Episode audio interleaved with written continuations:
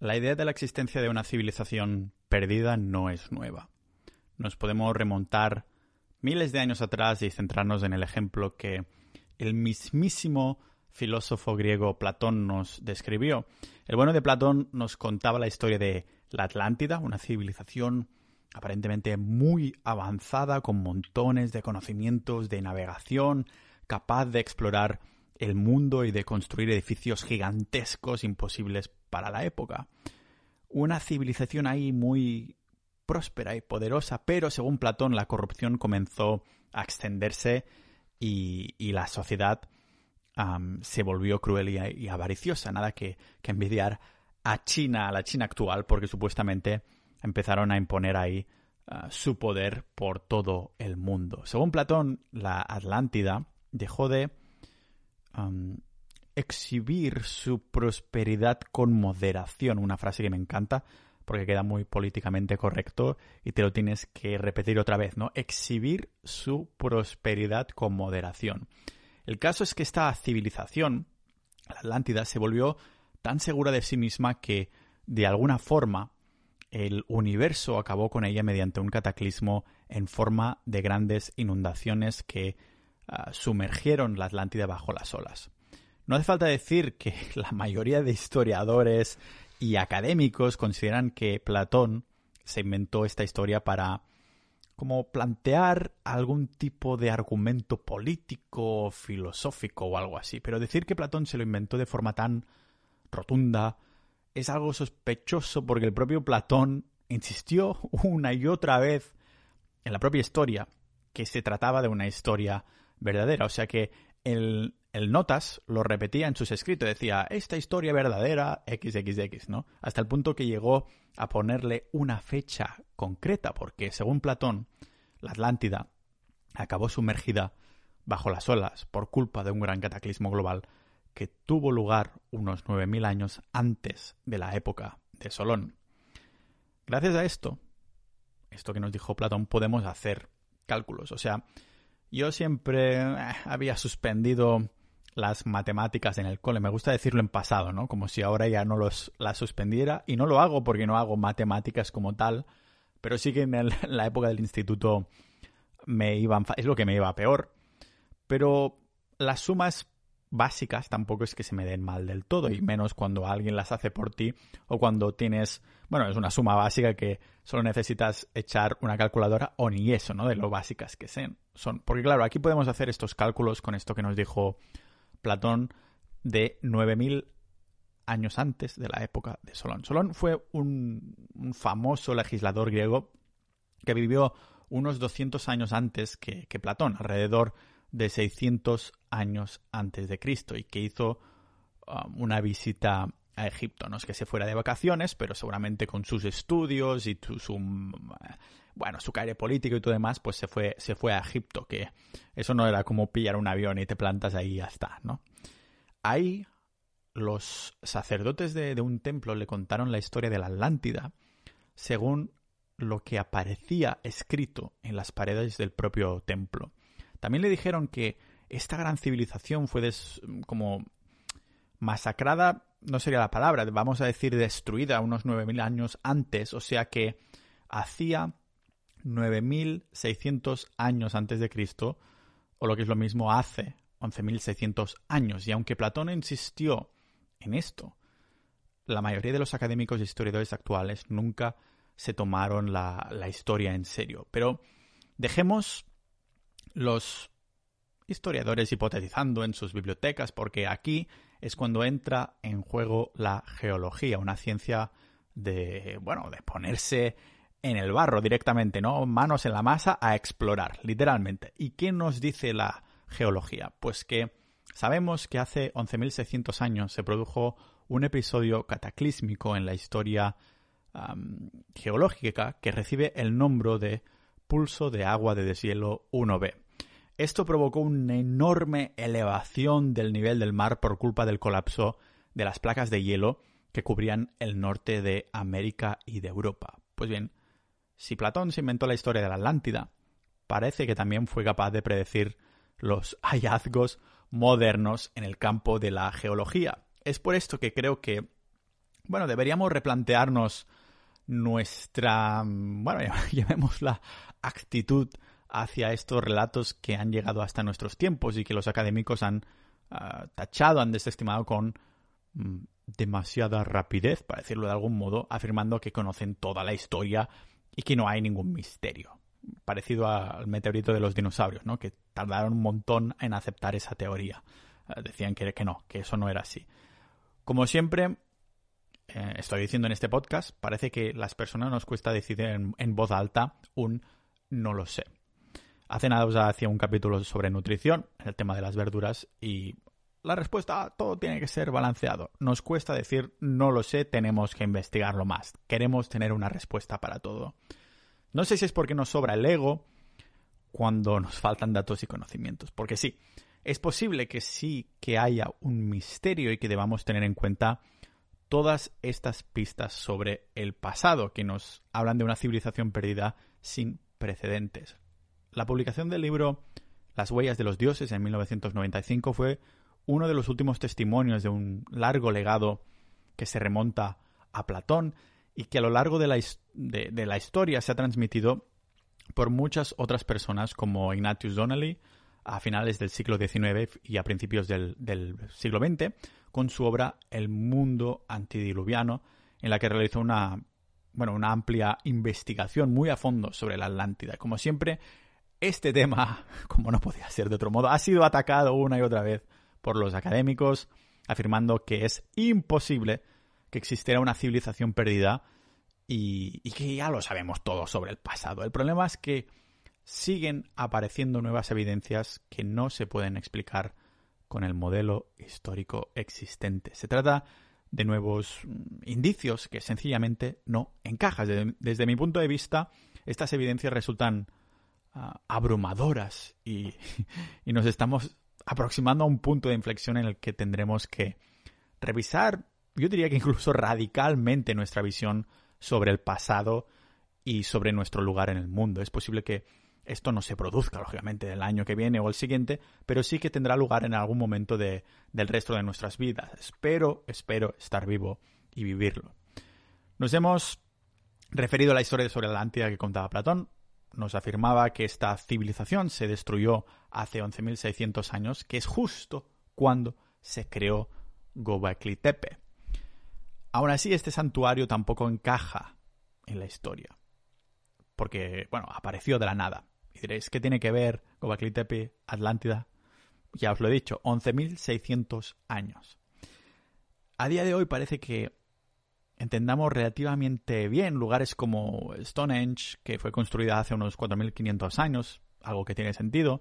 Sabemos que fue creado por una comunidad agrícola que generaba excedentes de cultivos, lo que permitió liberar pues mano de obra, para que las personas pudieran convertirse en arquitectos o ingenieros, la versión de su época al menos, y no hacía falta que estas comunidades estuvieran produciendo ahí continuamente, o sea que podemos entender, para decirlo de algún modo, el contexto en el que surgió un enorme monumento megalítico como es Stonehenge. Lo raro y misterioso es que Gobekli Tepe se creó 7000 años antes que Stonehenge en un lugar habitado exclusivamente y teóricamente por cazadores recolectores que no practicaban la agricultura y que de forma repentina y sin experiencia previa construyeron este bueno, este enorme monumento megalítico que además es increíblemente sofisticado. La mayor parte de Gobekli Tepe sigue bajo tierra, pero gracias al uso de radares sabemos que Gobekli Tepe es unas 50 veces mayor que Stonehenge y 7000 años más antiguo.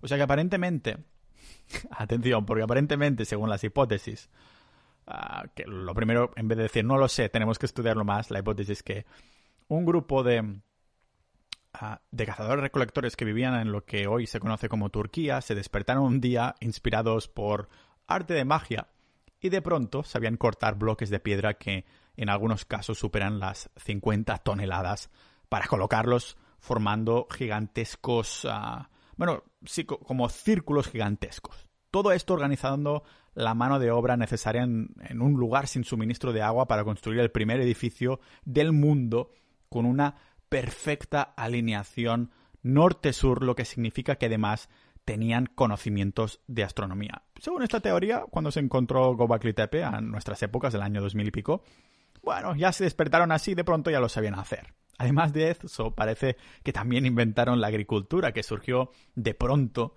en esa misma región de Turquía al mismo tiempo que Gobekli Tepe. No sé cómo lo veis vosotros, pero resulta obvio que no se trataba de un grupo de, de cazadores recolectores que una mañana se despertaron ahí con todos estos conocimientos. Lo que se especula es que habría tenido lugar una transmisión de conocimientos por parte de unas personas, unos supervivientes de una civilización perdida, que ya sabían cómo practicar la agricultura y cómo crear grandes monumentos megalíticos. Estos supervivientes se asentarían entre los cazadores recolectores, que es posible que ya conocieran con anterioridad, y crearon este proyecto para volver a fundar su civilización.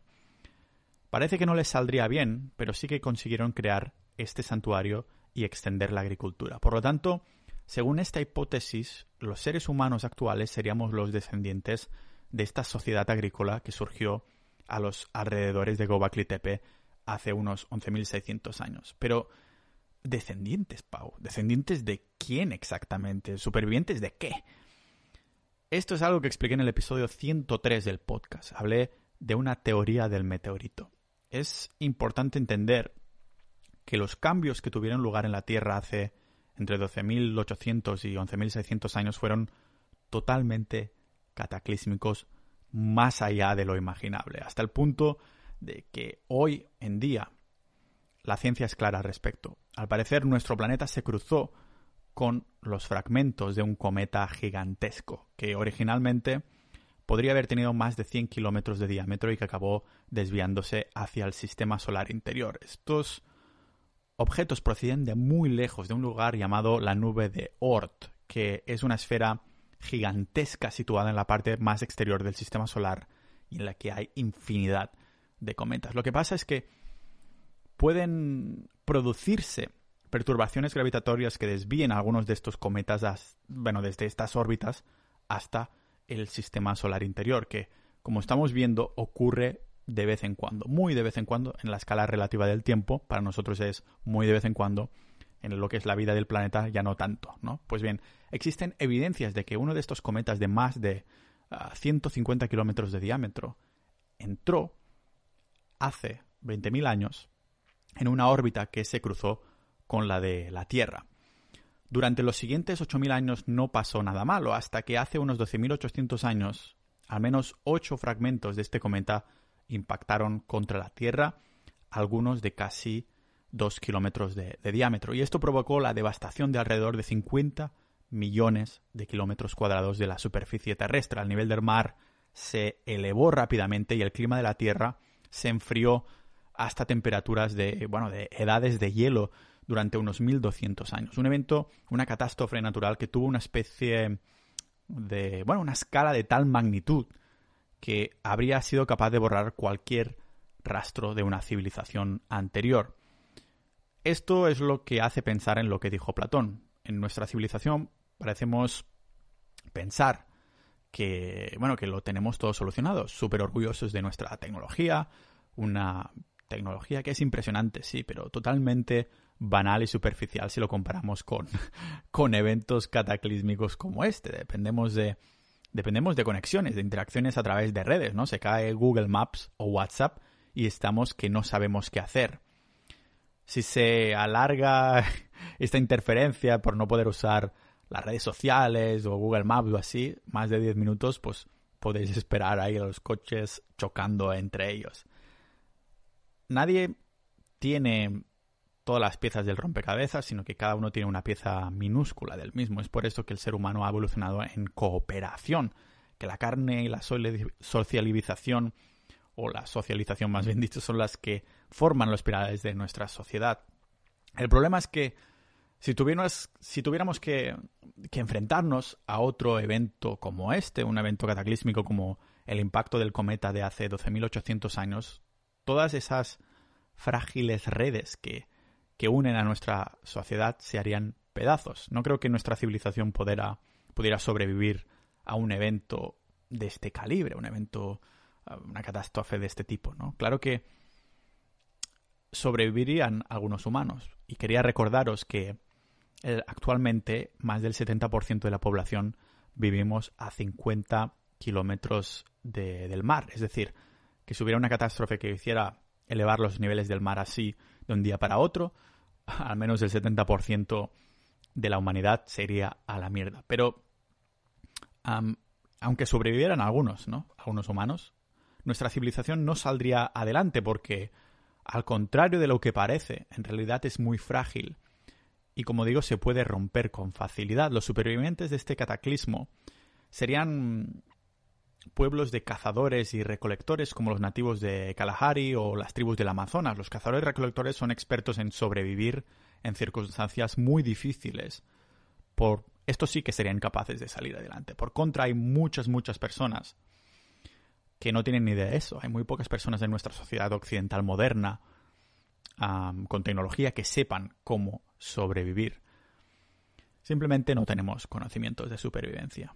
La, interrupción del, suministro de comida de nuestras ciudades sería una cuestión de, de tiempo. En pocos días la gente empezaría a pasar hambre y la civilización se vendría abajo. Así que antes, antes ante un, bueno, un cataclismo gigantesco de este tipo, es casi imposible describir cómo se transmitiría la, la historia humana en el futuro. Dentro de 10.000 años podría haber cazadores recolectores cuyos um, descendientes contasen una historia sobre una época en la que había una gran civilización en la Tierra con poderes casi milagrosos. Eran capaces de enviar gente a la Luna, podían volar por todo el mundo, hablar entre ellos, pese a estar en, en lugares opuestos del planeta. Pero algo salió mal. Se volvieron crueles y arrogantes.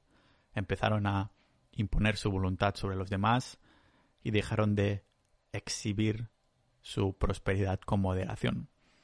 Por lo tanto, el, universo acabó con ellos.